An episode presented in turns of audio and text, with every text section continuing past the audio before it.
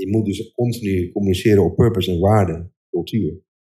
En wat is, waarom doen we dit nou? Ja, dus dan moet je toch ook ja, je, je zelfbeeld uh, aanpassen. Van, ik ben een onderdeel van de mensheid. Uh, wat, is, wat is je legacy? Wat, wat, wat, is het beste verhaal voor je eigen kinderen? Naar je eigen kinderen toe. Ja, niet om te zeggen van ja, ik ben alleen maar bedrijfsbelang aan het verdedigen en de rentabiliteit uh, hm. aan het verbeteren. Dat, het betere verhaal is dat je dus ja, iets unieks hebt neergezet met z'n allen waar positieve energie loskomt, wat impact heeft op die mensen die werkloos raken, maar ook wat een tof verhaal is naar je kinderen en ook voor de hele mensheid.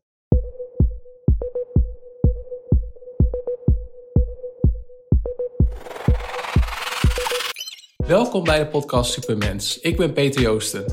En vandaag is het een andere aflevering dan de vorige twee en ook als de volgende, dan de volgende, anders dan de volgende. Um, het is namelijk niet een gesprek met mij en Suzanne, waarin we het hebben over ja, popculture, ontwikkelingen in biohacking, mensverbetering, human enhancement. Nee, ik heb vandaag weer een interview. Dus nou ja, het blijkt me weer dat je plannen kan hebben, maar dat ik uh, ook weer van kan afwijken. Want ik had contact uh, met uh, Jury van Geest, die had mijn boek gelezen. En die zei van, lijkt me interessant om daar nog een keer over door te praten. En Jury van Geest, die heb ik hoog zitten en hij was ook al eerder te gast in mijn podcast, aflevering 28 is dat. Ehm, met de titel Exponentiële technologieën, singulariteit en spiritualiteit met Jury van Geest. Nou ja, die spiritualiteit die is eigenlijk ook nog nadrukkelijker in het leven van, uh, van gekomen. En we hebben het erover in welke mate schuurt dat dan ook met data, met quantified self, met, met de focus op technologie. Daar beginnen we, over, beginnen we mee het gesprek. En op een gegeven moment hebben we het ook over, want dat is ook een thema waarin ik zelf ook steeds meer geïnteresseerd ben in eh, China. De rol van China ook in onze toekomst, zowel in de wereldpolitiek, economie, op andere domeinen en ook quantum computing. Dus heel veel dingen. Uh, net als de vorige keer staan ook de uh, timestamps staan in de show notes. Dus als je nou specifiek naar een onderdeel wil in het gesprek, in sommige apps kun je daarop klikken en dan ben je direct bij dat onderdeel van het gesprek. In ieder geval heel veel luisterplezier.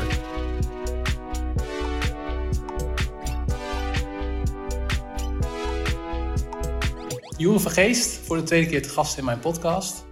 En uh, we kwamen weer in contact omdat je ook mijn boek Supermens hebt gelezen. En toen, uh, toen zei je van, je zit op veel dingen goed, maar uh, je mist ook een paar dingen. Maar daar komen we denk ik zo meteen op. Ik vind, ben wel benieuwd, wat heb jij met de term biohacking? Wat is je eigen journey daarin? Ja, goede vraag. Um, nou, een hele lange, lange weg terug, maar ik was met Singularity bezig. Eigenlijk al, nou ja, voor, eigenlijk al in de jaren negentig met Werner Vinci, heb ik een artikel gelezen. Toen dat boek van Ray Kurzweil, Singularity is neer 2005. Um, ehm, dus ik was al met Singularity bezig, Singularity University, vanaf 2008 werd het geannonceerd. Bij de Singularity Summit trouwens. En toen daarna, 2009, raakte ik al erg geïnteresseerd in mobile health wat dingen gelezen en eh, presentaties gezien, slides geloof ik.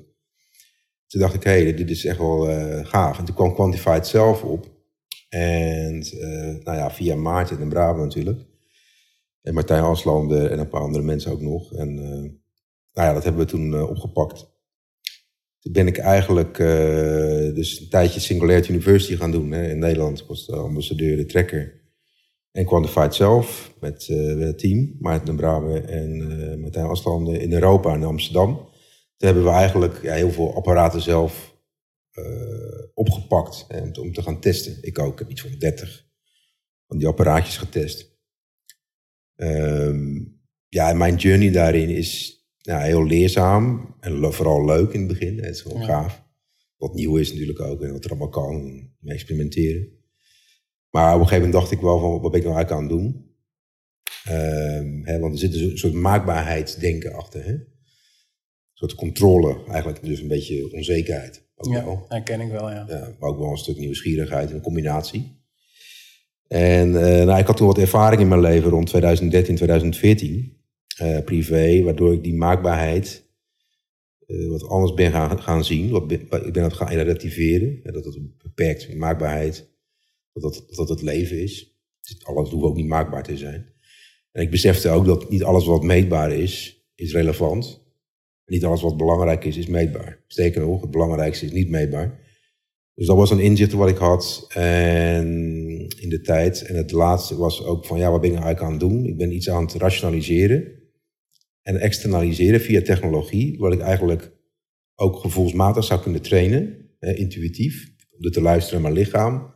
Nou ja, toen ik 18 jaar was, kwam ik al 17 jaar, was ik een keer uh, op vakantie in Zuid-Frankrijk. Had ik daar wat coaching rondom het reizen in je lichaam. Hè? Dus dan kun je dus op emoties observeren en door naar te kijken kun je dat neutraliseren. Beetje kwantumachtig. Uh, dus dat kwam allemaal weer terug, al die inzichten van vroeger. En dacht ik van ja, ben ik nou eigenlijk aan het doen? Dus toen dacht ik, ja, Quantified zelf, dus al die gadgets, die sensoren op en in je lichaam, is nuttig. Want daarmee leer je, zeg maar, je intuïtie uiteindelijk nog iets scherper te maken. Het is een, het is een indirecte manier om de directe manier beter te maken. Hm. Even samengevat. Nou, dat is een beetje abstract. Ik dacht van ja, ik wil toch eigenlijk meer naar die organische manier terug van vroeger. Dus het intuïtieve, het lichamelijke. En nou, toen ging het natuurlijk vrij ver, want ja, je had dan ook, ook wat je ook in je boek beschrijft. Hè. Dus uh, gentherapie, stamceltherapie, dan dat is natuurlijk ook via Singularity University, waar ik voor het was in 2010. Dacht van ja, interessant, maar dat gaat wel heel ver. Ik heb ook die implants op een gegeven moment, en met RFID en FC. Ja, leuk, maar dat vond ik ja, te radicaal en ook te, te, gimmicky. Een beetje voor de PR is leuk. En dat werd steeds gekker, dat weet je ook met al die voorbeelden in je boek. Dat was ook voor mijn tijd. En dacht ik van ja, ik heb hier niks meer mee. Dit is allemaal uh, clownesk aan het worden. Met heel veel risico's. En dat is ook vaak wel gebleken. Dus ik ben eigenlijk steeds meer uh, een andere kant op gegaan. Laten we zeggen, met name rond. Nou, het begon in 2013, 2014, maar het is geïntensiveerd in 2016. Toen ben ik zelf meer de natuurkant op gegaan. De nou ja, medicijnenkant, de ceremoniekant, de nature walks. De, de ancient wisdom kant. De, uh, ja, de indigenous cultures kant. Dus de ancient technologies, zoals het nu heet. En weet je nog je eerste ervaring daarin, hoe dat was? Waar dat was? Ja, nou, ik, heb, ik heb toen een keer uh, plantmedicijnen gedaan, 2016. Dat vond ik wel openbaring. In Nederland? Ja, in Nederland. En uh, later ook, nou ja, andere plekken, een stuk of vijf in de wereld. Onder ook Peru, twee weken. Ja, en dan, dan merk je wel dingen uh, van, hey, wat is dit? Weet je wel, wat is hier aan de hand? En de impact ervan. Maar later ben ik daar wel iets meer van afgestapt. Het is meer een uh, openbaring geweest, een wake-up call ook. Maar ben ik meer naar de organische manieren gegaan. Dus de, de natuurlijke manieren die minder omstreden zijn. Dus je kunt ook namelijk nou, dingen als meditatie, voor mij veel belangrijker, cold showering, breathwork, nature walks van een week met meditatie. Eh, helemaal offline, detoxing. Uh, Vision Quest, nou, daar geloof ik heel erg in. Dat zijn nu mijn nieuwe habits en dat zoek ik gewoon ja, bewust op. Dus ik ben eigenlijk best wel veranderd in mijn journey de afgelopen tien jaar. Mm Eerst heel erg vanuit technologie en controle en maakbaarheid. En uh, ja, uh, ja, heel lang leven ook, weet je wel. Dus, maar goed, toen dacht ik van ja, hm. ja, heel lang leven, tof. Maar uiteindelijk gaat het niet om hoe lang je leeft, maar ja, de herinneringen die je hebt en de momenten die je hebt in je leven. En, dus ik vind eigenlijk, om het even samen te vatten, dan hou ik echt op. Hele waardevolle uh, journey geweest, maar het gaat, het is oppervlakkig. Want de essentie is natuurlijk van, ja, waarom, wie ben je? Uh, waar kom je vandaan? Waar ga je naartoe? Wat is je purpose? Wat is je ikigai? En hoe ga je de wereld verbeteren? Dat is natuurlijk veel, uh, ook in je kleine omgeving, maar ook in de grote omgeving. Dat zijn voor mij veel belangrijkere vragen. En zeker de natuur nu, ook het redden van de natuur. Dan laten we zeggen, ja, jezelf meten. Ja, heeft ook iets narcistisch, iets egocentrisch, vind ik. Mm. dat individualistische, waar ik ook heel erg van afgestapt ben. Eh, ben ook in mezelf. De journey afgelegd. Maar ja, dat, dat ging me ook een beetje tegenstaan. Ja. ja. ja. Het, is wel, het is wel een procesje wat bij mij ook zeg maar, voorzichtig begint te ontrafelen. Sowieso is het al voor mijzelf ook al anders dan een paar jaar geleden. Inderdaad, wat jij zegt over controle en, uh, maakbaarheid. Um, maar toch merk ik in mijn hoofd dat ik die beide concepten nog best wel lastig te combineren vind. Dus ik ben het rationeel wel eens hoor met wat je zegt. Dus dat, dat het meten je ook ja, je intuïtie als het kan aanscherpen. Maar qua gevoel zijn het toch wel twee verschillende krachten. Hoe is dat voor jou? Um, ja. Ik denk dat het heel erg van de fasering afhangt. En ook waar je vandaan komt. Kijk, als je al heel intuïtief bent, eh, laten we zeggen de gemiddelde vrouw, in vergelijking met de man, eh, zijn meer met hun lichaam in tune, ook wat meer spiritueel eh, en emotioneel ja, geconnecteerd. Ja, die hebben die technologie wat minder nodig, denk ik. Terwijl voor een man, gemiddeld, ik chargeer natuurlijk nu even, simplificeer, is het waardevol omdat de man ja, kan daardoor zijn lichaam indirect beter leren kennen. Op een gegeven moment daardoor op lange termijn die intuïtie ook gaan ontwikkelen. Ja, ik deed dat bijvoorbeeld heel praktisch. Daar ging ik stage, eh, het lijkt verhaal misschien 2012, 2011, of veel presentaties. En uh, nou ja, dan ging ik gewoon mijn hartslag uh, checken. Weet je? Mm. Dus, nou, dan zie je dus, je zou denken vlak voordat je opkomt, dat het dan gaat pieken. Ja. Het gekke was, dat viel mij op, dat een paar minuten daarvoor ging het pieken. Mm. En terwijl ik on stage ging, was het al vrij, vrij normaal. Heel Ja. weird eigenlijk. Dus ik ging dus nadenken, ook wat voel ik nou later als dat piekt. En dan ging het later ging het herkennen zonder eh, ja, een, een apparaat. Ja, dus, dus, maar daarvoor was, was, was ik me daar niet van bewust. nee. Dat, dat, dat ik dus een paar minuten voor het podium pieken was qua nou ja, onrust en spanning. Ja, Fascinerend. Stress Ja. en cortisol eigenlijk. ja. ja dat is wel echt eh, dat is wel een mooi voorbeeld. En ik ken ook mensen die ehm, ayahuasca hebben, zo'n reis hebben gemaakt en ondert- ondertussen ook eh, sensoren om hadden. Maar volgens mij konden ze niet veel chocola maken van, alle gegevens die ze kregen. Ja, al, al die, al die, het is natuurlijk een beetje een beladen onderwerp. Aan de andere kant is het al mainstream. Eh, Ook de grootste groeimarkt vorig jaar was eh psychedelics volgens mij in Amerika meer dan bitcoin nog. Dus eh, dat even voor Pilatiel zit er vol in, een aantal andere grote investeerders. Dus dat zegt ook wel iets. Maar goed, daarnaast is het ook wetenschappelijk minder omstreden, omdat het heel veel positieve effecten heeft. Nou, al die dingen die ik zojuist noemde, of het nou eh, nature walks is, of medicijnen, of eh, meditatie, het heeft allemaal te maken met unlearning. Hè. Die probeert zeg maar van mind to heart, to soul. Maar je, vooral die radicalere zaken waar jij aan refereert, dat zijn manieren om ja, echt even een soort reset te hebben van oké, welke flauwekul eh, geloof ik nou eigenlijk in? Wat ben ik nou eigenlijk aan het doen? Een soort spiegel voor, van je leven, zeg maar. Of je op het goede spoor zit. Dus het is natuurlijk ontzettend hard. Eh, confronterend. Ik weet niet of jij het, hoe, jij het ook, eh, hoe jij het ervaren hebt, maar ja, het is echt een, eh, een behoorlijke spiegel. Daar kan geen enkele psycholoog eh, tegenop of psychiater. Nee, klopt. Nou, ja. zo'n sessie kan je weer een paar maanden vooruit om jezelf ja, te unlearnen en te relearnen. Le- Relearnen, ja. Ja. En hoe kijken mensen die jou, de Jury kennen uit 2010, 2012 hier? Krijg je ook wel eens negatieve reacties? Ja, tuurlijk, het is omstreden en eh, nou ja, oké. Ja, eh, dat ben ik wel gewend. Eh, Singularity riep ik, nou ja, wat is het? Twaalf jaar geleden geloof ik al, ja. Daarvoor zelfs al, 2007, 2008. En bij de Singularity Summit. En ja, dat ben ik voor gek verklaard.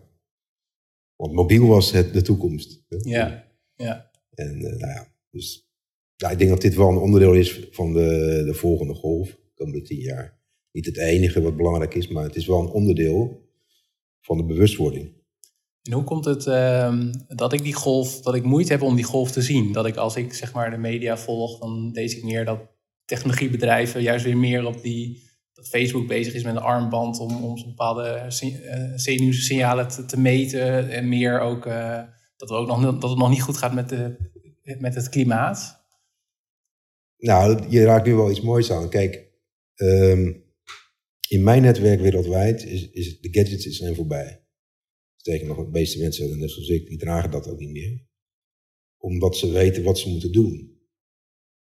Als je al die gadgets, ja, ja, je moet meer gaan bewegen, ja, je moet beter gaan, beter gaan slapen en beter gaan eten. Oké, ja, meer water drinken, oké. Hadden we ook zonder die apparaten kunnen weten. Dus, Ja. nou, dat, dat is ook een ander, ander aspect. Dus wat je er praktisch mee kan, hoe je jezelf ja, verbetert. Maar los daarvan, we zitten in een grote crisis, hè, die pandemie. Nou, maar dat is nog spielerij wat eraan komt. Hè, met de oceanen, de, de vis. eh, dat is natuurlijk desastreus wat daar gebeurt. Kijk naar Sea- Seaspiracy op Netflix net uit. Het is ongelooflijk eh, indrukwekkend en verontrustend. We hebben een natuurprobleem, klimaatprobleem, biodiversiteitsprobleem, eh, waterprobleem. Ja, dat gaat alles bepalen de komende decades, 100%.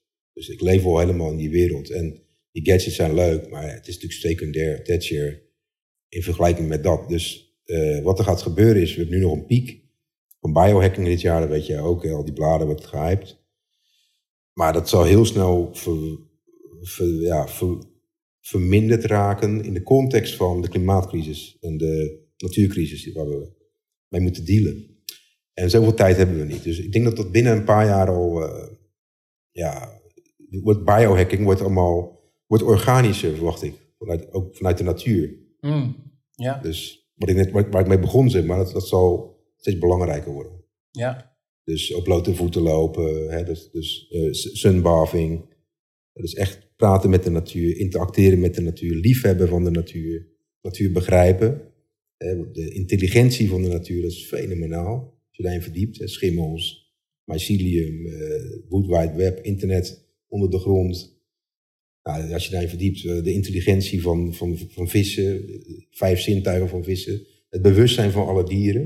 Dat is allemaal bewezen. Hè? Het is allemaal de laatste jaren eh, bewezen, de laatste tien jaar, vijf jaar. Als je daarin verdiept, nou, dan, weet, dan weet je gewoon, gelijk, dit is de toekomst. Ja. En op, aan de ene kant qua healing van jezelf, maar ook om de wereld te redden en te verbeteren. Maar ook uit nieuwsgierigheid, maar ook uit, uh, als metafoor en analogie voor alle andere gebieden. En daar ben ik nu mee bezig. Dus dat, dit, dat, het grootste probleem is van technologie, uh, is mijn inzicht na nou ja, lange tijd, dat technologie is of mechanistisch of levend. Als het levend is, maakt het de natuur beter. Nou, daar zit die technologie, eh, daar verdiep ik me in. Dus fotonica, uh, audio, dus geluid, maar ook water uiteraard. En de kwantumtechnologie en bio-inspired AI. Eh, algoritmes dus, daar ben ik erg mee bezig. En alles wat zeg maar, en ook nieuwe energiesoorten die nou, vanuit het universum komen, zoals quantum tunneling energie. Maar alles wat mechanistische technologie betreft, daar neem ik afscheid van, want die extraheren van de natuur, die maken de natuur kapot. En uh, dus daar ben ik van, van teruggekomen. Dus uh, technologie, ja, maar heel selectief. En dat moet je dan ook inkaderen op systemisch niveau van ja, hoe, hoe gaat dit de wereld verbeteren op lange termijn, uh, zonder allerlei bijeffecten. En dan moet je dus ook kijken naar ja, organisatorische innovatie, governance, uh, ja, nieuwe waarden, wie ze, ons mensbeeld, transformatiewerk. Hoe, hoe gaan we om met de natuur? De dus we, we leefden in een, ik leefde ook in een wereld van de mens is separaat van de natuur. Mm. De technologie werd daar een soort blokkade vaak in, hè, ook qua mediagebruik. Die kijkt naar een scherm in plaats van dat je in de natuur bent. Nou, dat is echt een groot probleem. Ook voor mijn kinderen, dus daar gaan we heel veel bewuster mee om. Meer naar buiten. Uh, en het tweede is, um, ja, wij zijn, ik realiseer me nu, wij zijn de natuur. We zijn, uh, het is niet separaat, het is gewoon één geheel.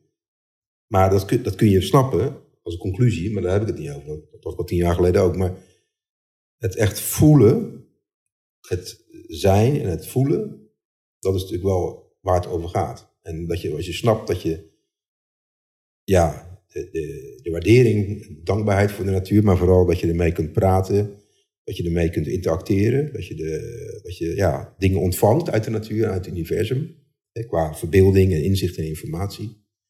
Ja, dat, dat besef, uh, dat is nieuw voor mij. En dat, zal, dat is eigenlijk weer een stap terug naar vroeger. Hè. De ancient cultures, dat komt allemaal terug. Zelfs in het bedrijfsleven, dus het is fascinerend. Hmm. Want dat vroeg ik me inderdaad af, want jij, uh, jij doet nog steeds, ja, nu met COVID natuurlijk wel meer, denk ik, online webinars, maar ook uh, keynote consultancy. Zijn dat dan ook de type vragen die jij nu krijgt? Daar ben ik heel nieuwsgierig naar. Uh, nou ja, ik kies natuurlijk mijn klanten uit. Ik ga niet met uh, werken, daar heb ik minder interesse, ja, mhm. interesse in. Ik wil gewoon de bedrijven, bedrijven ja, die, die al open zijn, die cutting edge zijn, die willen die de volgende stap willen maken, zodat ik zelf ook blijf groeien met de mensen met wie ik werk. En ja, dat het gewoon flow, dat flow is. Hè? Dat, dat, dat we ook met z'n allen vooruit gaan en leren.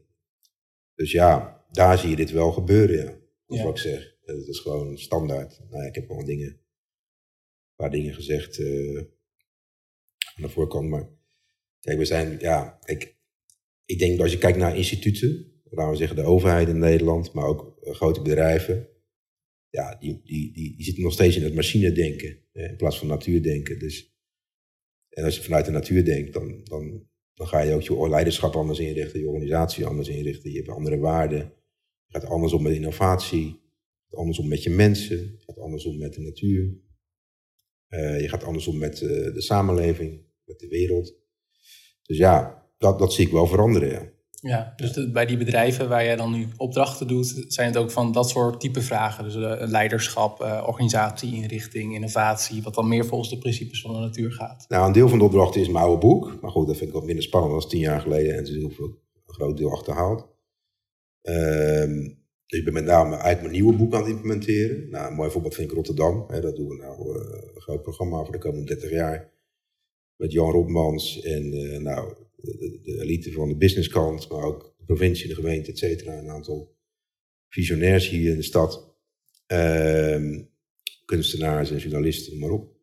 Nou, en da, da, daar creëren we een programma voor een aantal plekken hier, in de hele regio ook trouwens. Waarbij we al deze zaken uh, op een professionele manier, holistische manier meenemen. Dus waar de natuur dus centraal staat. En de principes van de natuur. Ja, hoe vertaal je dat naar allerlei instituten, naar het onderwijs, naar naar technologie, naar kunst en cultuur, naar design. Op alle gebieden. Hmm. Nou, dat is de toekomst. Ja, ja wat, wat ik daar ook in hoor is, uh, want wij hebben ook wel eens contact en dan, volgens mij doe je dan nog steeds hè, reizen ehm, naar allerlei naar oorden, maar het, ook, het is ja, ook meer minder, wat minder. Ja, nu wat minder, maar het Rotterdam voordeel, voorbeeld is ook juist dat het dat lokale is. Wat je natuurlijk ook Ja. heel lang hoort, hè, van eh, global en local. Ik weet niet hoe dat precies, eh, die slogan... Nou, de trend is naar decentralisatie, niet alles. Het is altijd een hybride vorm. hè. Backend zul je centraliseren wereldwijd waarschijnlijk, maar eh, in, zekere zin. En, maar de, de, de- frontend, aan de productiekant, zou je decentraliseren. Dus je wordt, ja, wat, wat we hier in Rotterdam-Zuid gaan doen, eh, die kans is vrij groot, is, is gewoon kijken van nou, hoe kun je naar mensen op Zuid, met de mensen zelf daar, de influencers en de mensen die geloofwaardig zijn, hoe kun je die nou eigenaarschap geven, dus de CEO laten worden van een eigen voedsel of een eigen water? eh, eh, of eigen, eh, nou ja, craftman, eh, ambachtelijkheid, ambachtelijke skills. Eh, om zelf dingen te maken en te verkopen. En of lokaal te verkopen en te gebruiken. Of misschien iets breder via online kanalen. Dus nou ja, daar, daar heel veel potentie. Heel concreet vertical farming. Dat gaan we gewoon doen, punt. Ben afgelopen jaar daar heel veel mee bezig geweest. Voor, een klant eh, die ik ook coach. Ja, het fascinerend wat daar gebeurt. De potentie dan voor een Rotterdam-Zuid. Te gek. Dan heb je gelijk en gezond voedsel. En je hebt eigenaarschap. Je hebt eh, positiviteit. Je hebt... eh, het leeft op buurtniveau, kennis wordt gedeeld, komt geld uit, werk, maar op. En zo kun je, als je dan, we gaan een paar van die pilots doen, dus dan kan je, dat mensen uit de ellende halen voor een deel. Ja want, ja, want dat lijkt me ook wel een van de grote uitdagingen. Want ik denk van, nou, jij hebt ook een bepaalde achtergrond en bent in aanraking gekomen met eh, slimme boeken, slimme mensen. eh, dat, dat er dan ook wel die ruimte is voor die eh, ja, persoonlijke ontwikkeling, spirituele groei. Maar dat geldt niet voor iedereen als je heel erg je best moet doen om ja, de eindjes aan elkaar te knopen. Is dat dan ook iets... Dus ik vind het wel mooi, want de Zuid, ik ben geen Rotterdammer, maar dat is ook minder economisch ontwikkelde buurt, of niet? Ja, dat is een van de armste gebieden in, Nederland volgens mij, Ja. qua hoeveelheid. Niet de enige, maar het is wel een grote zorg en er moet gewoon iets gebeuren. Er gebeurt al heel veel, maar ik denk dat het nog iets beter kan, dat denken wij. En ehm, nou ja, kijk, uiteindelijk, kijk, als je, als je dat even inzoomt, als je daar inzoomt, wat is de essentie van ja, jonge kinderen of eh, jonge mensen daar, waar het minder mee, minder mee gaat? Nou, ten eerste de parenting, de ouders. Dus die interactie is al niet optimaal. Dus hoe ga je die betrekken onderling op systemisch ni- niveau? Dan vervolgens krijg je natuurlijk een discussie over eh, ja, gezond. Eh, Ze zijn niet echt gezond, dus je moet gezond water geven. Wat soms een dingetje is, hè? sommige gebieden ook in Nederland. Eh, en gezond voedsel. Nou, dat gaat mis, want ja, ze eten, eten gewoon processed food en veel vet en suiker. Dus het gaat mis. Nou, als je niet gezond bent, kun je ook niet, kun je wel onderwijs doen, maar dat heeft gewoon minder impact. En daarnaast voel je je niet lekker, dus je bent minder gelukkig, minder, sociaal en minder productief. Eh, dus de basis is eh, parenting en dan eh, ja, rolmodellen, gezondheid, water en voedsel. Gezondheid in bredere zin, dan kom ik bij jou terecht, biohacking, et cetera. En dan pas heb je de, fundamenten in place op de plaats waar je dus onderwijs kunt aanbieden. Op een nieuwe manier wat toegankelijker is voor deze groep. Bijvoorbeeld veel pragmatischer. In plaats van theoretisch abstract, want daar zijn ze minder mee bezig over het algemeen.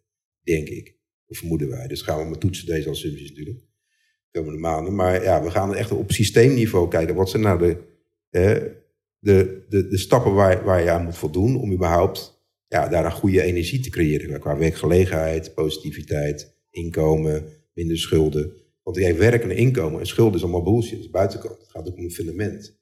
Dus hoe zien die mensen elkaar? Hoe zien ze, hoe zien ze zichzelf? Hoe zien ze de ander? Hoe zien ze de ouders? Hoe zien ze de maatschappij? Dus dat is op waardeniveau, bewustzijn, zelfbewustzijn niveau. Dus daar komt het programma voor. En dan, dan pas, dat is het fundament, dan, dan ga je praten over die ouders en over water en voedsel en gezondheid, et cetera. En dan pas daarna onderwijs, werkgelegenheid, inkomen en schulden en et cetera. Maar dat vliegwiel begint bij de fundamenten. Dat gaat natuurlijk vaak mis. In Nederland is het heel technocratisch. Zodra je praat over bewustzijn en je eigen beeld, je zelfbeeld of de ander beeld, ja. dan ben je zacht of ben je woehoe. Terwijl ik ben er inmiddels 300% van overtuigd dat het het probleem is van Nederland en ook van het Westen, dat we, dat we daar niet aandacht aan besteden. Hmm. Daar ben ik van overtuigd. Dat zie ik bij, bij de overheid nu, alle dimensies. Dat zie je bij bedrijfsleven ook vaak. Hè, dat er conflicten zijn. Eh, omdat mensen niet geneigd zijn om, om de onderste steen boven, boven te krijgen. Ja. Dan praat je over waarde, praat je over bewustzijn, praat je over transformatie. Uh, en dat, dat is het, het beginpunt van alles, in mijn overtuiging. Ja, tegelijkertijd denk ik wat er ook wel onder kan liggen is, uh, ja, wat natuurlijk ook weer, uh, hoe zou ik het zeggen? Ik mijn vraag ging eigenlijk over het kapitalistische, kapitalistische systeem. Dat je natuurlijk ook andere drijfveren hebt voor, of, nou, in ieder geval voor, bedrijven om hun acties uh, in te doen. Hoe kijk je daar tegenaan? Nou, ik, ik ben niet tegen kapitalisme of marktwerking of nou, et cetera. Dus ik ben zelf econoom.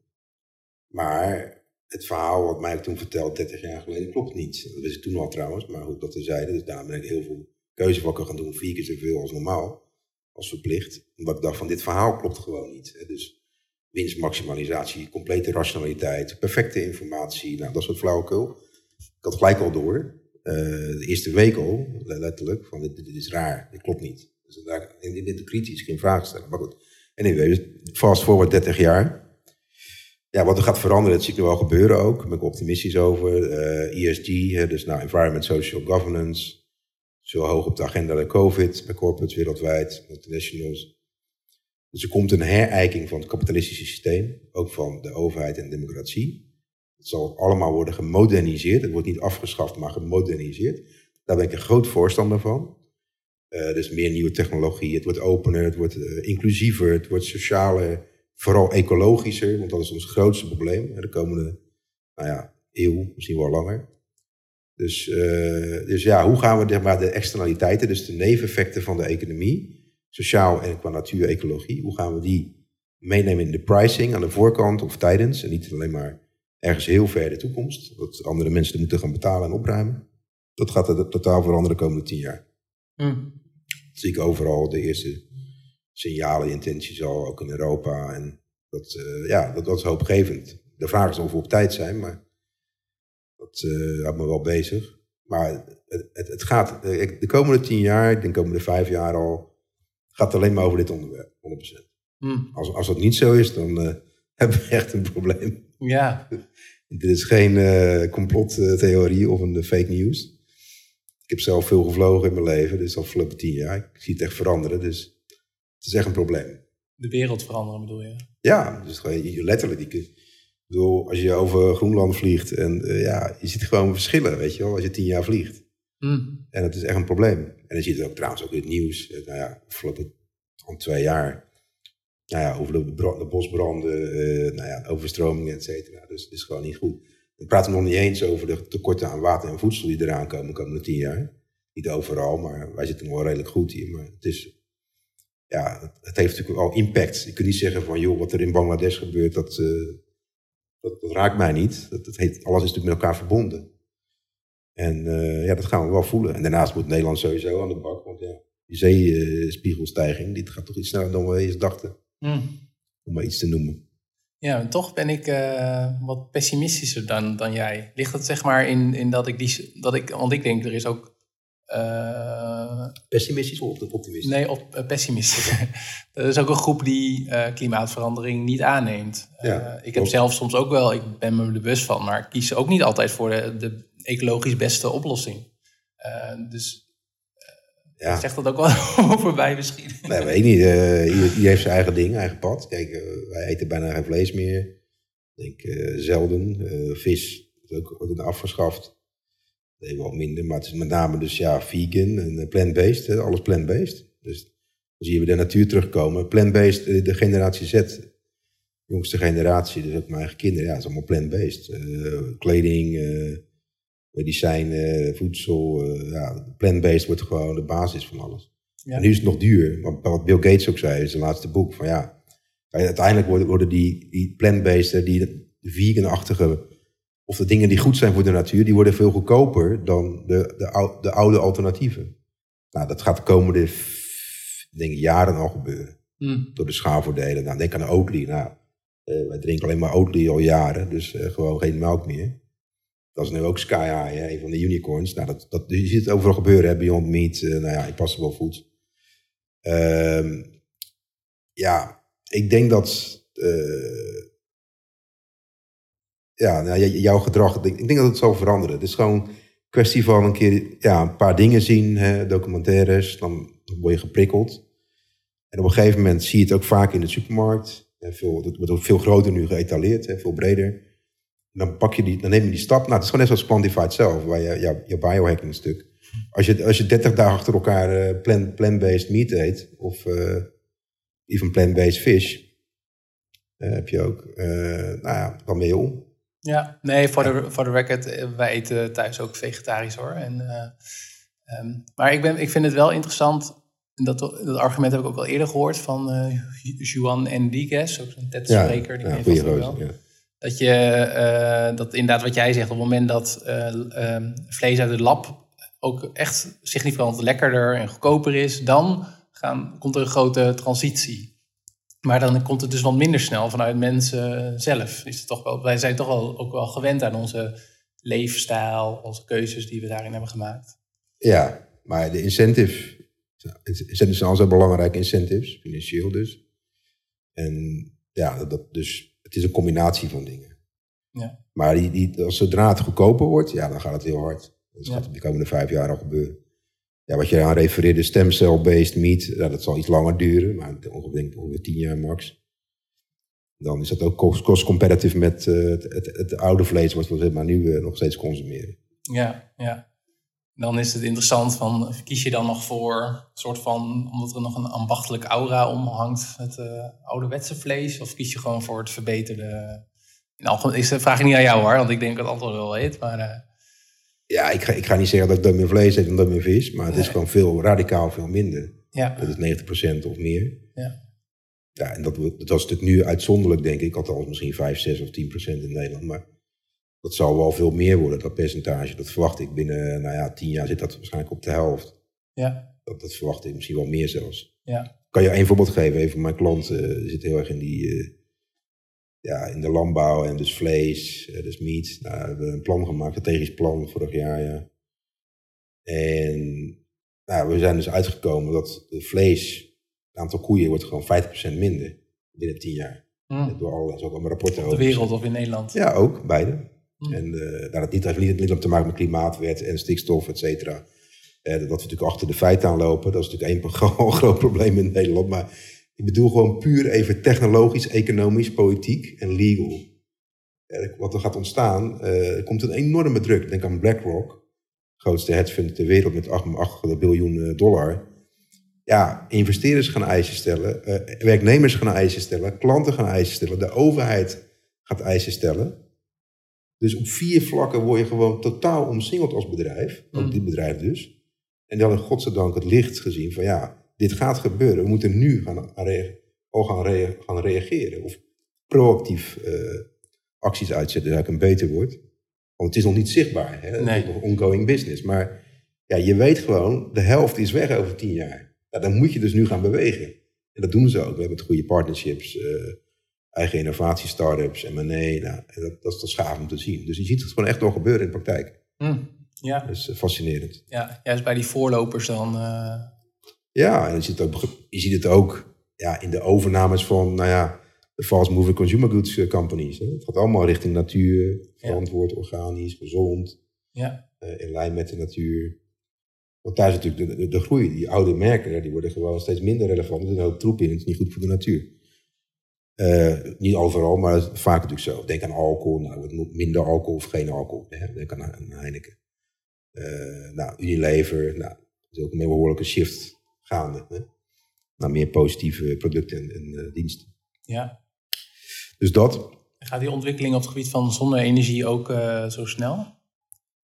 Nou ja, zonne-energie uh, ontwikkelt zich al 40 jaar nu het meest exponentieel. Hè? Mm. Dat is het singularity verhaal van... Uh, Rames naam, toch? Doet daar veel in, of niet? Ja, Rames naam is natuurlijk de, de man daar. Maar er zijn meerdere experts. Maar je ziet dus dat, dat windenergie daalt ook, maar minder snel dan zonne-energie. Zonne-energie is nu vaak al uh, goedkoper. Niet overal, het hangt van de omstandigheden af, maar je hebt nu zelfs zonne-energie voor 1 dollar cent per kilowattuur. Nou ja, vrij extreem. Of anderhalve dollar cent per kilowattuur. Je betaalt die 20, 20 cent per kilowattuur. Dus dat is dus factor 40, eh, nee sorry, factor 10, 20, factor 20 meer. Um, dus dat zegt wel iets. Maar dus zonne-energie zit door, uh, windenergie ook. Uh, daarbinnen heb je weer heel veel innovaties, nieuwe materialen, perovskite, uh, silicium. Maar ook grotere windturbines. Nou, maar ook zeg maar, hoe de, de, hoeken van de zonnepanelen, dus de reflectie, de spiegel, de spiegels, maar op. Er zit heel veel innovatie nog in, maar het is nooit voldoende. Hè. Ik denk dat we de hele stack van energie-innovatie moeten inzetten. Ook kernenergie, ja, biomassa, geothermal, uh, solar nanocoatings, dus laagjes die je overal op kunt plakken. China al groot. Goedkoper dan zonnepanelen qua installatie en materiaalkosten en onderhoudskosten. En dan heb je vervolgens heb je quantum tunneling energie, je kunt muonen van het universum kun je... Uh, Wat zijn muonen? Dat zijn, dat zijn onzichtbare ja, stralingsdeeltjes. Uh, trouwens was van de week een mooi onderzoek over, dat werd dat bevestigd, maar dat is al een tijd bekend in China. Je kunt dat opvangen met kwantumantenna's, dus die straling weerkaatst op de grond, op de aarde. Die gaat weer omhoog de lucht in, die kun je opvangen met kwantumantenna's vanuit de kwantumfysica. En daarmee kun je elektriciteit uh, opwekken. Nou, je kunt nu al uh, vliegende auto's of drones kun je daarmee uh, aansturen. In China al drie jaar, dus in pilotfase. Met e-hang onder andere. Maar ja, dus er, zijn, zijn, er komen steeds meer nieuwe soorten energie rond, op. Maar het belangrijkste is natuurlijk kernfusie. Nou, in China bestaat het al twee jaar, R&D-niveau. Kun je ook zelf googlen bij Financial Times. maar dat komt ook in Europa. Uh, dus kernfusie is wel een gamechanger in veel gevallen.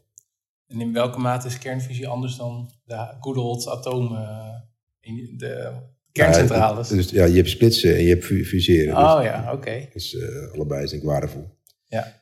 En uh, nou ja, dit, dit zijn wel hoopgevende signalen. Er zijn nog heel veel andere trouwens, technologieën die ik niet genoemd heb. Maar...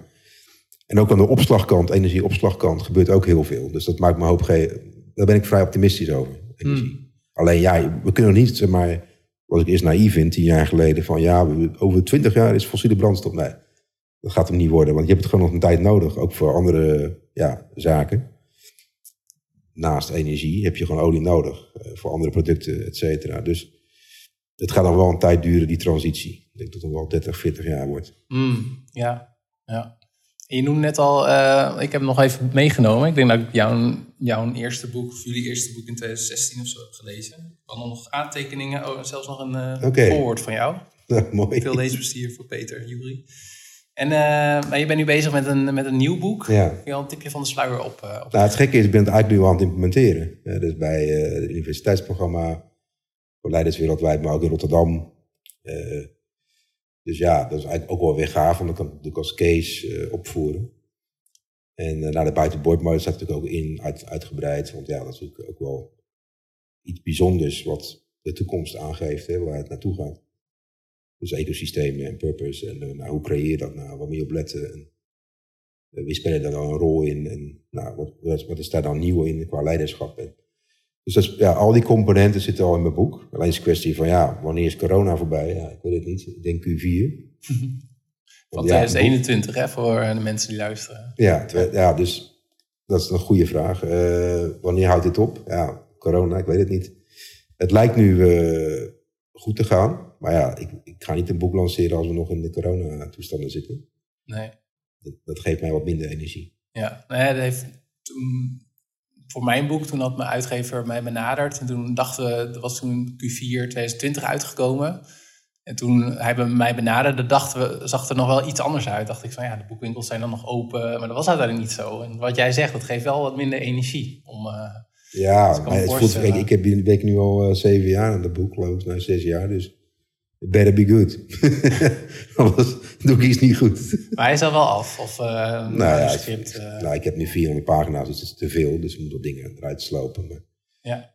de beste boekomvang is denk ik rond eh, 300 zo. Hm?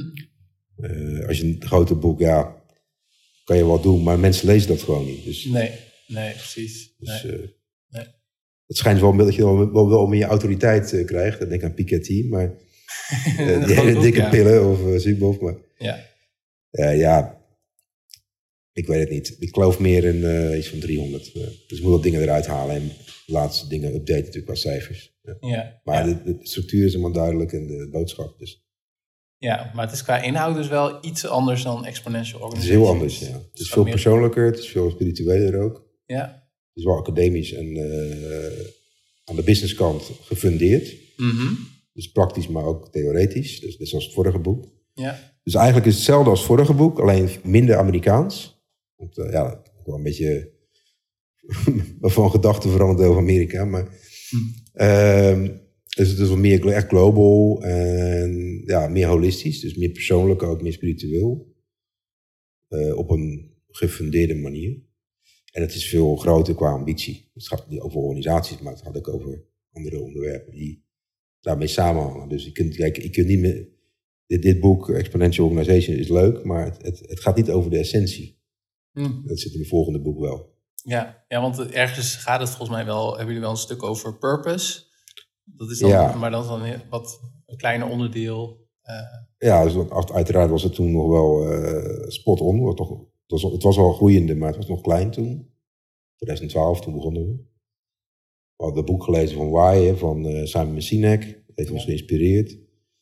Maar ook andere boeken trouwens. Dus dat is heel, nou, nu is dat een gigantisch eh, hype, hè, purpose. Dus dat- ik denk iets te veel.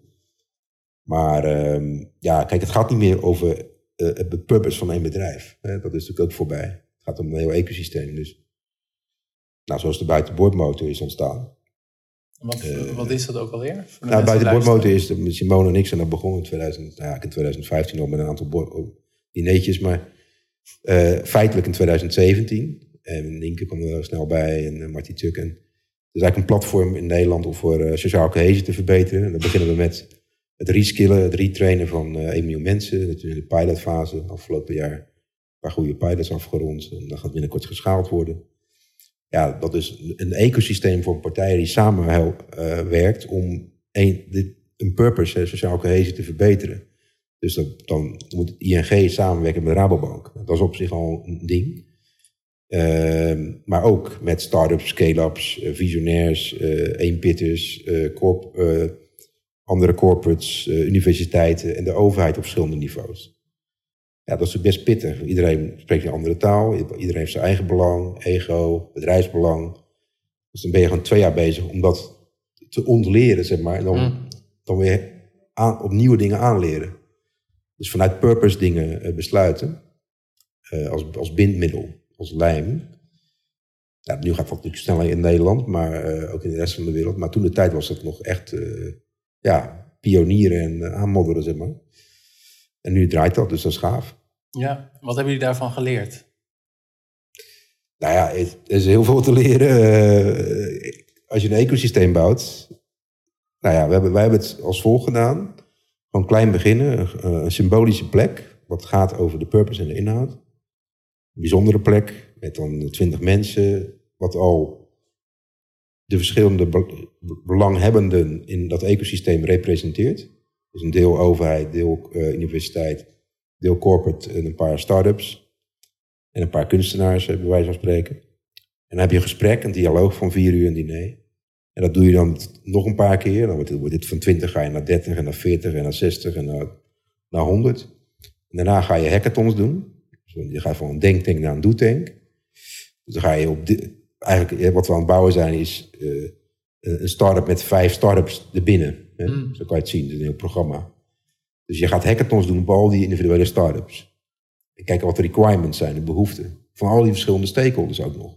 En vooral van de mensen waar het over gaat, de mensen die werkloos worden. Dus uh, via Lean Startup en andere technieken, nou, dat, dat, dat is best wel een uh, intensief traject, uh, ook complex. Ja. Uh, ja, en dan ga je vervolgens ga je aan de slag. Gewoon echt pilots hè, met echte mensen. Ja. Nou, dat is vorig jaar gebeurd. En nou ja, toen kwam dus corona en dat heeft het ook geïntensiveerd. Omdat nog meer mensen ge gehertraind moesten worden. Dus, Mm. dus nog meer mensen naar de zorg, naar het onderwijs, naar IT, naar uh, techne techneut in brede zin. Soms ook de bouw. Ja, dus uh, dat is eigenlijk geïntensiveerd. Want wij zijn begonnen vanuit technologische werkloosheid, de kunstmatige intelligentie. Ja. Nou, die bui zag ik al tien jaar geleden op de Singularity University. En dacht ik van, holy shit, dit komt op ons af. Hoe gaan we al die mensen meenemen? Daar hadden we toen nog gesprekken over. Uh, maar ja, er gebeurde niks, ook niet in Nederland. Dus dan zijn we het zelf maar begonnen. Mm. Dus dat is eigenlijk wel de beste motivatie om iets te doen, denk ik. Ja, ja. Het lastige van zo'n ecosysteem, zoals je dat beschrijft, is van hoe uh, zo'n mensen van een universiteit, die zitten ook uh, weer vier dagen per week bij wijze van hier bij de Unie. Die komen dan weer een. Hoe, hoe zorg je voor die flexibiliteit in, in je mindset, als het ware? Van, niet alleen van jezelf, of ja, ik denk dat het bij jezelf wel op orde is, maar ook van de deelnemers. Nou ja, continu hameren op de purpose, ook streng zijn. Hm. Want zodra iemand te veel over zichzelf praat of te lang of over het bedrijf, zonder naar het collectief. Dus je moest het maar jezelf ingraven. Ja, dan moet je dat toch expliciet maken. Op een liefdevolle manier. Of aan de afloop. Ja, of soms mensen eruit zetten. Dat gebeurt hm. natuurlijk ook, maar ja. niet uh, vaak. Uh, ja, je moet dus continu communiceren op purpose en waarde, cultuur.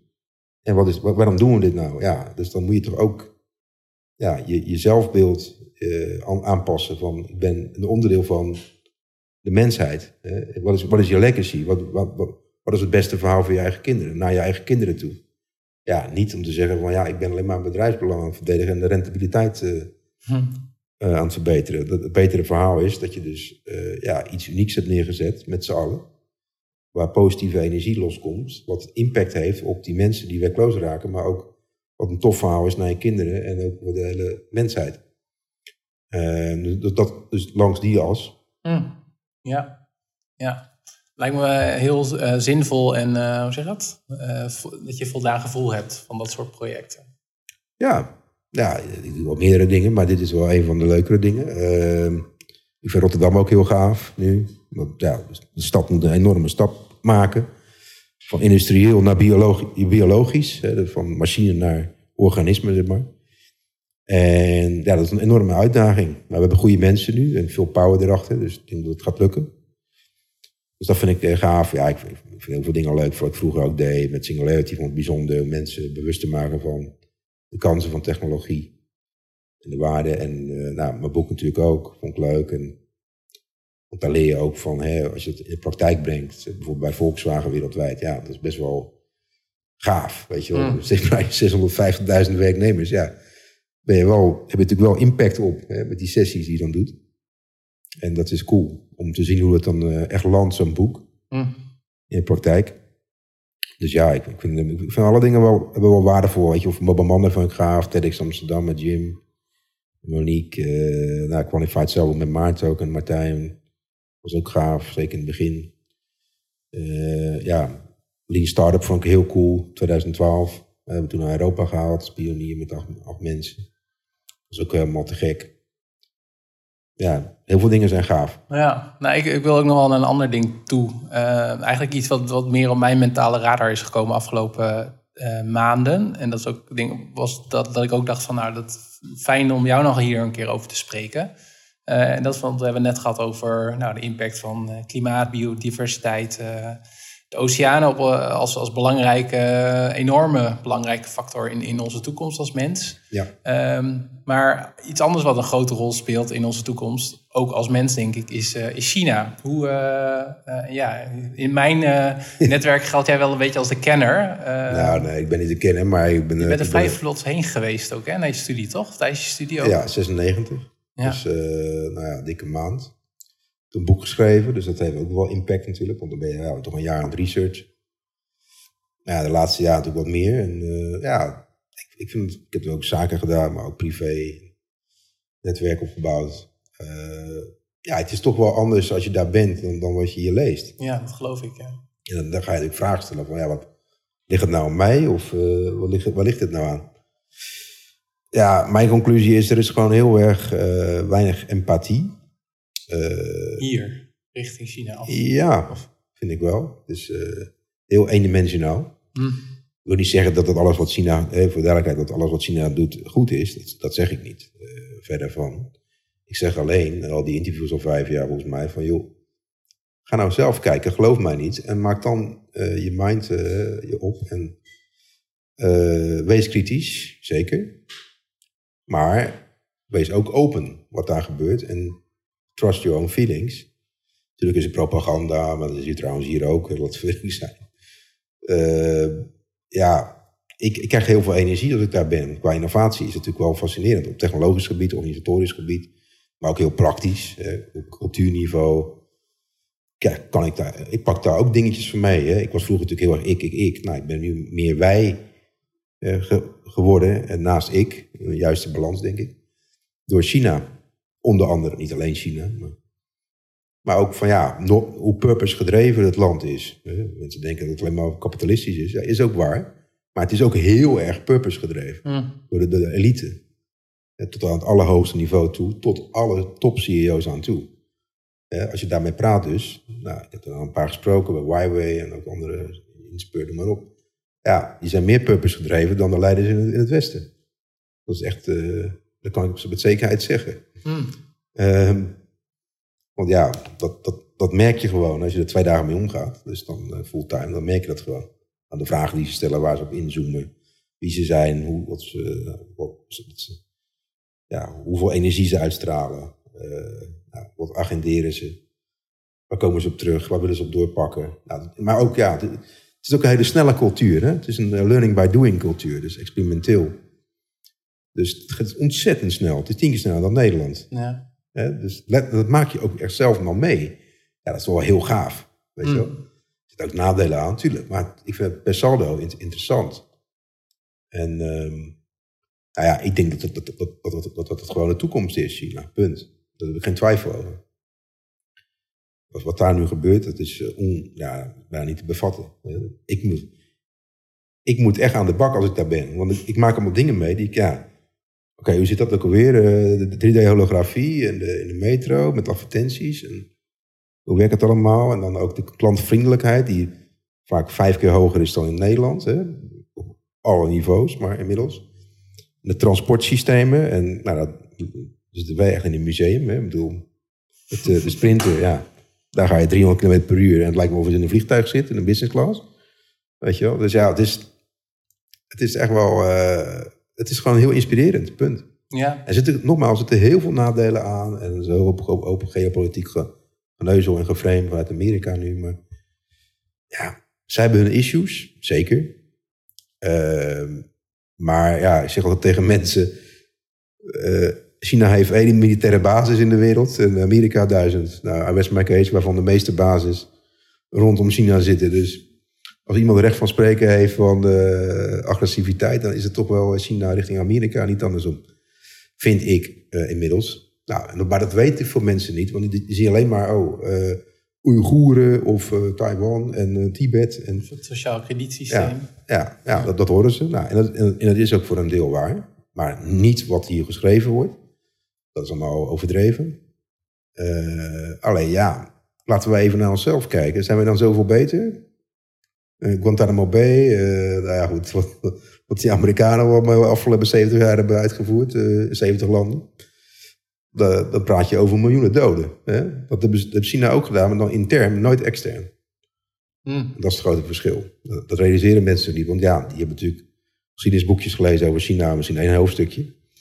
En denken dat ze China snappen. Maar ja, China heeft natuurlijk een hele andere cultuur. 5000 jaar. Er zit heel veel wijsheid in, heel veel kennis.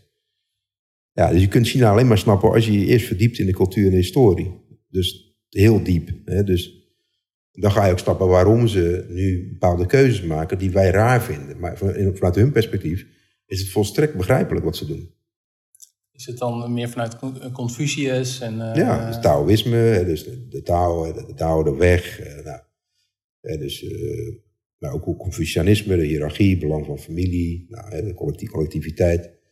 Uh, nou, Art of War, het Sun Tzu, hoe ga je om met strategie en hoe win, hoe win je de strijd van Amerika of de wereld? Nou, of hoe, hoe, gaan die bedrijven strategisch met, om met andere bedrijven? Als je dat boek niet leest, ja, dan snap je er helemaal niks van. Hm. want het is allemaal heel indirect hoe ze concurreren. Ze concurreren niet. Ze concurreren door niet te concurreren. En door tijd. door een plan te maken voor 100 jaar vooruit. Hm. Op, uh, op natieniveau. Ja. En dat, dat ziet dus de rest niet. Ik denk van, ja, er gebeurt niks. Nou, er gebeurt heel veel. je, moet, je gaat het pas zien als je het door hebt. Weet je dus, kijk, de laatste tien jaar is de wereld wakker geworden van dat China nummer één is. Eh, qua innovatie op technologisch gebied, organisatorisch gebied, haaien bijvoorbeeld. Uh, maar ook op leiderschapsgebied. En dat de, de, rest van de wereld begint nou China te kopiëren. Ja, met name de, Amerika is natuurlijk geschrokken van, oh, waar komt dit nou vandaan? Dat hadden we niet verwacht. Hmm. Hadden we niet afgesproken. Maar ja, en dus nu komt er maar een soort tegenreactie om het proberen te, klein, te kleineren, China. Hmm. Nou, dat, dat, gaat natuurlijk niet werken, het is voorbij. Het is gewoon game over en dat is ook helemaal niet erg. Ik heb, uh, mensen zeggen, oh, dan wil je onder Chinees bewind. Dan ben je al je vrijheden kwijt. Nou ja, ik zie dat echt, echt heel anders. Dus hoe zie jij dat dan? Wat, wat, hoe zie je dat? Nou ja, kijk, China ten eerste gaat China niet uh, de hele wereld besturen. Die ambitie hebben ze helemaal niet. Ze willen gewoon een respect krijgen, zoals duizenden jaren daarvoor. waren ze ook nummer één. Twee India en drie Westen. Dus dat, dat, dat, drijft hen, want ze hebben honderd jaar verloren, honderd jaar schaamte. Dus nou ja, de opiumoorlogen 1839, 1853, uh, Engelsen en Fransen, dus, nou, gezichtsverlies. Daarna met de Japanners, jaren 30, vorige, jaar, vorige eeuw. Nou, Amerikanen nummer 1, prima. Uh, dan hebben natuurlijk zichzelf tekort gedaan uh, tijdens het Maoïsme. Uh, intern grote blunders begaan. nou ja, culturele revolutie eroverheen. Ja, en dus, daar schamen ze zich voor, binnen en buiten. En dat willen ze herstellen. Dus ze willen gewoon nummer één worden, vanuit trots en ja, cultuur en ook historie. Uh, maar er zit helemaal geen imperialistische drang. En die, die Bolton Road Initiative, ja, is interessant. Dat is eigenlijk gewoon Marshallhulp hè, van 1945. Alleen ja, wat, wat, wat, wat pregnanter. Het is wat. maar aan de andere kant creëert het ook meer waarde voor de plekken waar dat wordt aangelegd. Hè, of, waar het nu wordt getorpedeerd door allerlei eh, westerse krachten of een poging tot. Maar dat terzijde. Maar in ieder geval Kijk, zij zorgen ervoor dat bepaalde grondstoffen worden veiliggesteld voor henzelf, want ze hebben bepaalde schaarstes. Nou, dat is gewoon strategisch inzicht. Dan kun je ze wel kwalijk nemen door te zeggen, nou ja, het is offensief en het is militaristisch. Nee, het is gewoon defensief strategisch gedrag. Als, het niet, als ze het niet zouden doen, dan zouden ze gewoon honger hebben binnenkort. Ja, dat, kun je ook niet maken. Dus, of bepaalde stoffen op wat ze niet kunnen maken. Dus ze, zijn, ze denken er gewoon veel meer lange termijn. En dan gaan we vervolgens gaan we, gaan wij dat hen kwalijk nemen dat ze lange termijn denken. Nee, dan moet je naar jezelf kijken van waarom denken wij zo op de termijn? Wat trouwens een groot probleem is in het Westen. Hè? De, hmm. cycle van kwartalen, cijfers en eh, vier jaar politiek of nog minder. En de media-heigerigheid. Ja, dat, dat, dat, dat moeten wij onszelf kwalijk nemen. Niet iemand, iemand wat heel westers is, hè? iemand anders de schuld geven voor je eigen onvermogen. Dus die projectie, daar moeten we mee uh, aan de haal. Een stukje zelfreflectie zou wel goed zijn. En natuurlijk, China, je moet ze wel een beetje in de gaten houden. wat ze allemaal doen met overnames. En dat doen ze nou ook in Europa en terecht. En het moet gelijk speelveld worden, ook allemaal waar. Dus ben ik allemaal, wat nu gebeurt in Europa, daar sta ik helemaal achter. Sterker nog, daarvoor al bekrachtigd, uh, zei ik over Europa moet autonoom worden, Nederland ook. Los van Amerika, los van China en ja, selective sourcing en uh, verdeel en heers. En uh, je eigen je broek ophouden en volwassen worden in plaats van een puber zijn. En Zowel op militair, defensief, economisch, technologisch niveau. Zoveel als mogelijk. En ja, dan heb je een verhaal. Nu zijn wij gewoon een speelbal. We, we zijn gewoon een speelbal. Ja, we moeten Amerika geloven, omdat het, voor de rest hebben we geen bescherming. En dan gaan we hen klakkeloos gaan we geloven wat ze zeggen over China. over Huawei of andere zaken. Nou, ja, dat is, dat is niet handig. Hm. Gewoon, de Duitsers zitten ook natuurlijk veel in de knel. Hè. Die, die zitten ook van, ja, die kunnen China niet zomaar negeren, want dan loopt de hele economie in elkaar in Duitsland. Dus de automotive, om maar iets te noemen. Dus ja, het, het is lastig. Hè? Maar je ziet nu wel een kentering staan dat Europa daar autonomer in wordt. En nou, Amerika is natuurlijk ja, eh, op oorlogspad. Hè? Dat uh, kan niet anders zeggen. Richting Rusland, uh, richting China zeker. Ook met de nieuwe president, denk ja. Ja, ik zei gelijk op, met, voordat Biden het werd. Van, nou ja, mensen Biden, Biden, Biden, moet een betere wereld. Nou, ik zeg van, nou, zeker niet. Hm. Ik ben niet voor Trump, daar gaat het niet om. Maar kijk, Biden is ook weer onderdeel van een systeem. Een president gaat niet veel veranderen. Nee. Ja, dat, was even, laat dat even wel duidelijk zijn. Maar uh, kijk, nou, interessant is dat de oorlogsmachine, de oorlogsaandelen, nemen in waarde toe afgelopen maanden. Interessant. Ik heb bijvoorbeeld research gedaan de afgelopen dagen. Nou, op basis van dit gesprek ook, want je had het over China. En dan zie je dat de aandelen van uh, Lockheed Martin en Halliburton en uh, gaan ze maar door, dat het, dat het toch weer aan het stijgen is de laatste maanden. Interessant. Hmm. En zoals je weet, de, de beste indicator voor de toekomst is de financiële markten één. Pas later krijg je de economie, bedrijven, economie en dan, dan, een paar jaar later verder heb je de politiek, weet je ja. die wakker wordt. Maar je ziet in de financiële markten kun je toch wel leuke dingen zien. Dus, ja, ja. Dus ja, ik denk dat er een conflict ontstaat. Uh, waarschijnlijk over Taiwan. Uh, dus de economische to boycotts, toestanden en uh, tariefenoorlog, dat zal toch blijven. Helaas. Uh, ja, hoe ernstig wordt het, weet ik niet. Maar ik denk dat er komt wel iets aan. Mm. Dat denk ik wel. Ja, nee, ik ben zelf, uh, ook omdat ik me er meer in wil verdiepen, uh, bijvoorbeeld ook voor het eerst een, een boek gaan lezen van een Chinese science fiction acteur ken je misschien wel, drie lichamen probleem. Ja. En uh, wat ik daar, behalve dat ik het best wel mooie concepten vind, vind ik het ook wel interessant dat er veel meer die Chinese cultuur in zit. Was voor mij echt onbekend, hè, omdat ik alleen nog maar westerse uh, auteurs heb gelezen. Maar waar ik ook aan moet denken van, ook op het gebied van biotechnologie gaat het zo snel. Hè? Want ik heb ook een boek gelezen over de, uh, dat heet The Muted Project. En het gaat dan over de eerste ja, gekrisperde baby's, Lulu en Nana. en het boek gaat dan over de achtergrond daarvan ook hoe hard dat gaat met uh, genome sequencing en, en, biotech. Heb jij daar ook nog interessante dingen in gezien de afgelopen tijd? Uh?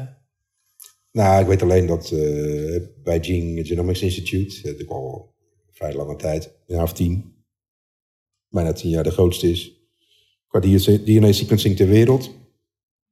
Ehm, meer dan de rest van de wereld bij elkaar volgens mij, een sequencing capaciteit. En je hebt natuurlijk iCarbon X, dat is een soort uh, human, human, longevity. Nou, dat weet ik zelf ook uh, langs geweest van Peter Diamandis en Greg Venter. Nou ja, dus hebben een soort holistische scan van, van je gezondheid. Ja, dat neemt wel heel erg allebei heel erg toe. En ja, ik weet niet de laatste producten die ze hebben gelanceerd, of inzichten wetenschappelijk, of experimenten. Ik denk dat heel veel dingen ook niet bekend zijn. Ook niet trouwens in het Westen. Wij denken dat alles transparant is, maar ik denk dat dat niet waar is. Ik denk dat wij niet weten wat bij DARPA echt gebeurt. Om maar iets te noemen. Hè. Of bij de NSC. Maar uh, wat we een deel horen, en dat is ook begrijpelijk trouwens, daar ben ik niet op tegen. Maar je moet wel common sense gebruiken. En dat geldt voor China natuurlijk ook. Misschien dat iets meer dingen geheim zijn dan in het Westen, dat best geloven. Maar ik weet dus, ik kan daar geen antwoord op geven. Ik denk dat China wel, uh, Aziatische landen, meer openstaan voor technologische vernieuwing. Dus uh, andere ethische bezwaren hebben of ethische kijk hebben op technologie. Dat, dat, dat, dat, zie ik wel. Dat verklaart ik waarom ze technologisch voorop lopen.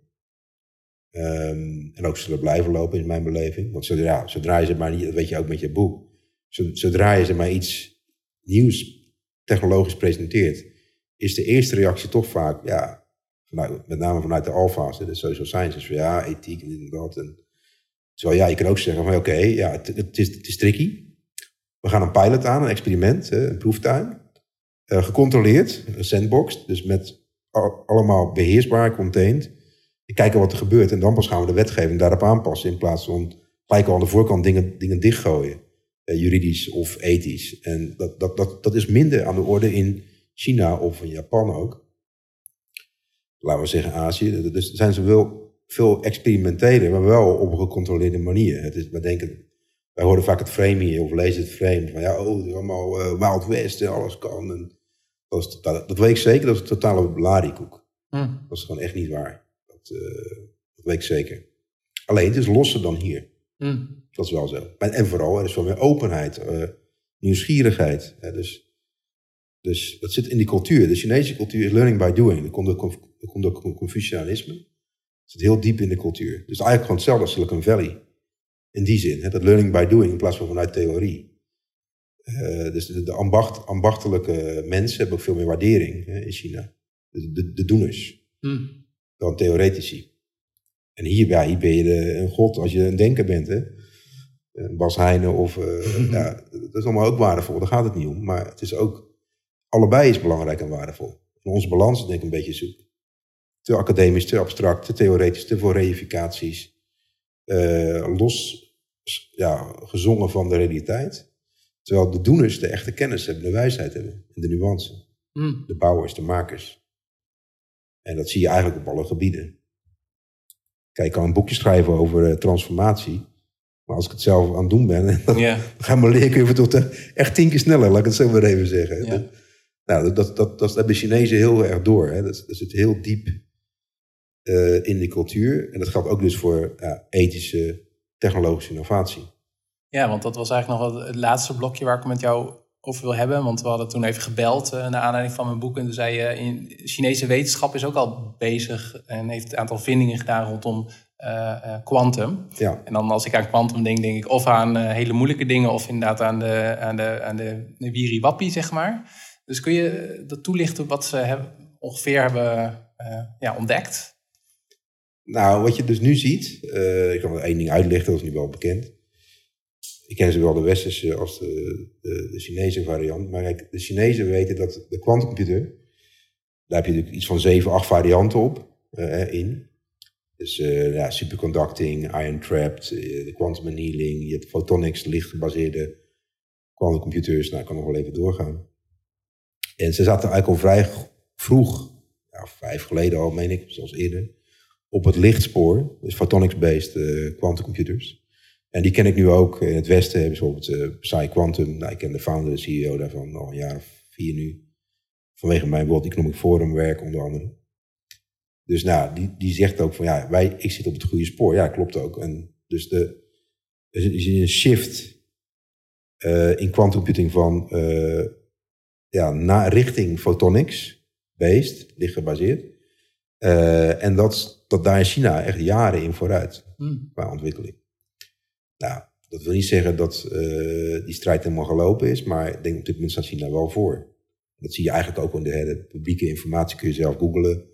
Quantum internet, quantum communicatie, quantum security, uh, quantum satellieten, quantum encryptie, dus via entanglement, op grote afstanden, in toenemende mate ook trouwens, is China gewoon nummer één. En dat is ook op zich heel begrijpelijk. Want ja, China is op alle technologische gebieden nummer één. Hmm. Bijna allemaal. Ja. En biotech nummer één. Nanotech, zeker weten nummer één. Dus uh, grafeen, maar ook nanocoatings, protection coatings, solar coatings.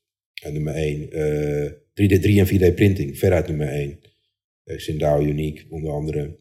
Uh, zonne-energie, veruit nummer één. Uh, ook in de innovatie daarbinnen. Uh, wat heb ik nog meer? Nou, Kijk hoor, uh, AI, ja, zeker. Was, of jullie informatie, uh, vijf jaar geleden ik met Andrew Eng, toen nog CTO van uh, Baidu, Google daarvoor. Toen de Baidu al 5% voor qua accuratesse op Google, qua hmm. AI. Dat is echt bizar. Vijf Daar hoor je niet zoveel over. Nee, in, nee, precies. Maar goed, dus je hebt, dan heb je natuurlijk quantum simulatie, quantum AI, China ook al ver. Dan heb je ehm, robots en drones, China ook veruit nummer één. Dat is algemeen bekend. Uh, e-hang. Uh, robots, nou ja, dat is natuurlijk bekend. Uh, Shenzhen. Onder andere, maar ook Toyota trouwens, Japan. Dat is nummer één in de wereld. Qua robots. Robots die robots maken heb je nu al uh, grotendeels operationeel. Um, dus ja, China is gewoon technologisch nummer één. En dat moeten we accepteren, weet je. Sensoren ook, Shenzhen. Dat, daar gebeurt het gewoon. De hoeveelheid sensoren die je daar, dat weet je waarschijnlijk wel als je er geweest bent. Dan heb je gewoon marktplaatsen met de gekste sensoren die je nog nooit van gehoord hebt. Voor jou interessant trouwens, dus met de biohacking en de quantified cell. Dus ja, China is gewoon, ja, loopt gewoon voor technologisch. Dus dat is een, een gegeven. En dat geldt ook voor quantum. Ja, ja. Alleen ja, het Westen kan het nog inhalen, maar dan moet er wel iets gebeuren. Dan kun je niet zomaar als Europa 1 miljard erin pompen, terwijl China wordt er minimaal 10 miljard in gepompt. Ja, dan zul je toch significant geld tegenaan moeten gooien. En ook Amerika. Hm. En dat gebeurt nu wel, maar het is, ja, we staan wel achter. Ja, too little, too late, als ik jou zo hoor. Nou, het verhaal van Leo Kouwen, wat ik ook al drie jaar riep, riep volgens mij, drie, vier jaar. Het klopt dus niet, het is ook uitgekomen nu. Ja, Ja, Delft. dat, ja. dat heb ik zelfs tegen, eh, hoe heet hij nou, eh, Constantijn gezegd. Denk twee jaar geleden. Ik zeg van, ja, waar heb je het over? Ik zeg, nou ja, let Van maar Oranje. Nassau, die? Ja, ja. Die zei, dat was een kwantumgroep. Ik zeg, nou, uh, heel kouwen over, dat verhaal klopt niet. Dus dat, eh, nou, dat is ook uitgekomen. Dus dat is teruggetrokken, die papers. Dus de topolo- topological quantum computer, zeg maar, die generiek is hè, en die eh, geen fouten maakt, zeg maar, dat is toch iets verder weg dan we initieel dachten. Dus Microsoft, Intel ook. Eh, dus dan maakt China de voorsprong nog groter. Ja. Dus eh, En een persoonlijke vraag dan, eh, los van je familiesituatie. hè, Denk je dan soms niet van, ik wil naar China emigreren? Of heb je juist van, het is veel te doen hier in eh, Rotterdam, blijf gewoon hier? Nou, nee, ja, ik, het was ter sprake gekomen, maar nee, ik zit voorlopig hier, eh, ook vanwege mijn ouders, en want ik een dagje ouder ook. Ja, ik kan wel overal gaan zitten, maar ik ben ik Ja. ook wel alleen. Maar het is, ik vind het wel lastig, ja. Kijk, ik moet wel af en toe daar zijn, omdat ik het gewoon heel inspirerend vind. Eh, ook om, kijk, ik praat over innovatie wereldwijd, nou, of eh, wat ik ook doe. Dan moet je ook op de plek zijn waar het gebeurt. Anders vind, ik mezelf niet geloofwaardig. Hm. Hè, In ieder geval eh, een flinke tijd per jaar. Anders ja, kijk, het gebeurt hier ook, maar het is natuurlijk wel op ja, eh, iets andere dynamiek, zeg maar. Eh, dus ja, je kunt hier ook wel van maken. Je kunt weer mooie, mooie dingen doen, absoluut. Maar je moet wel verbonden zijn met de plekken waar het echt gebeurt. Ja, ja. En het sluit ook wel aan waar we het gesprek mee begonnen. Van je, ook wat, wat vind je op dit moment belangrijk in je, in je leven? Waar haal je energie uit? En, ja, sowieso mijn kinderen en Ja. eh, mijn, mijn gezin en mijn ouders en eh, mijn goede vrienden. En ja, van mensen met, met wie ik werk, hè, die, dat vind ik heel inspirerend, eh, wereldwijd. En ja, die, wat, wat je een bijdrage kan leveren aan, aan, aan het verbeteren van de wereld, of op kleine schaal, grote schaal, dat vind ik cool. Ja, En ja, maar ook mijn eigen nieuwsgierigheid najagen, dus rond de natuur. En daar weet ik ontzettend veel aan. Out of ancient wisdom, indigenous cultures. eh, daar ook zelf in experimenteren en leren. En ja, we weten nog maar, we weten zo weinig, ik ook, weet je. We- Ja, ik ben 47, ik heb het gevoel dat ik net, be- net begonnen ben. dus dat is ook wel weer mooi, toch? ja, dat is, dat is super gaaf, dat gevoel.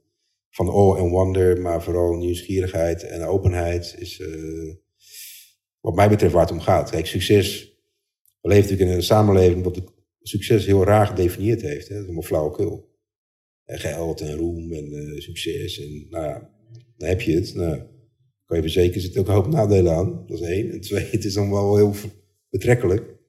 Voor mij is succes eh, bewustzijn en eh, voelen. Als je elke dag bewust bent en voelt, dan ben je succesvol. Hm. Daar ben ik behoorlijk in veranderd. Ja. Ja, mooi.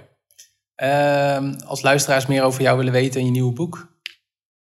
Ja, je kunt me overal vinden. Dus eh stuur een berichtje op LinkedIn of eh, wat dan ook. Ja, of, of op Twitter of eh, Instagram. Ik heb al die kanalen natuurlijk. Maar.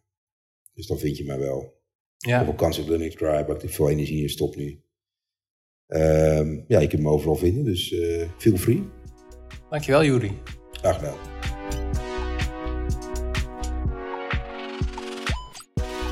Bedankt voor het luisteren. Nog een paar dingen.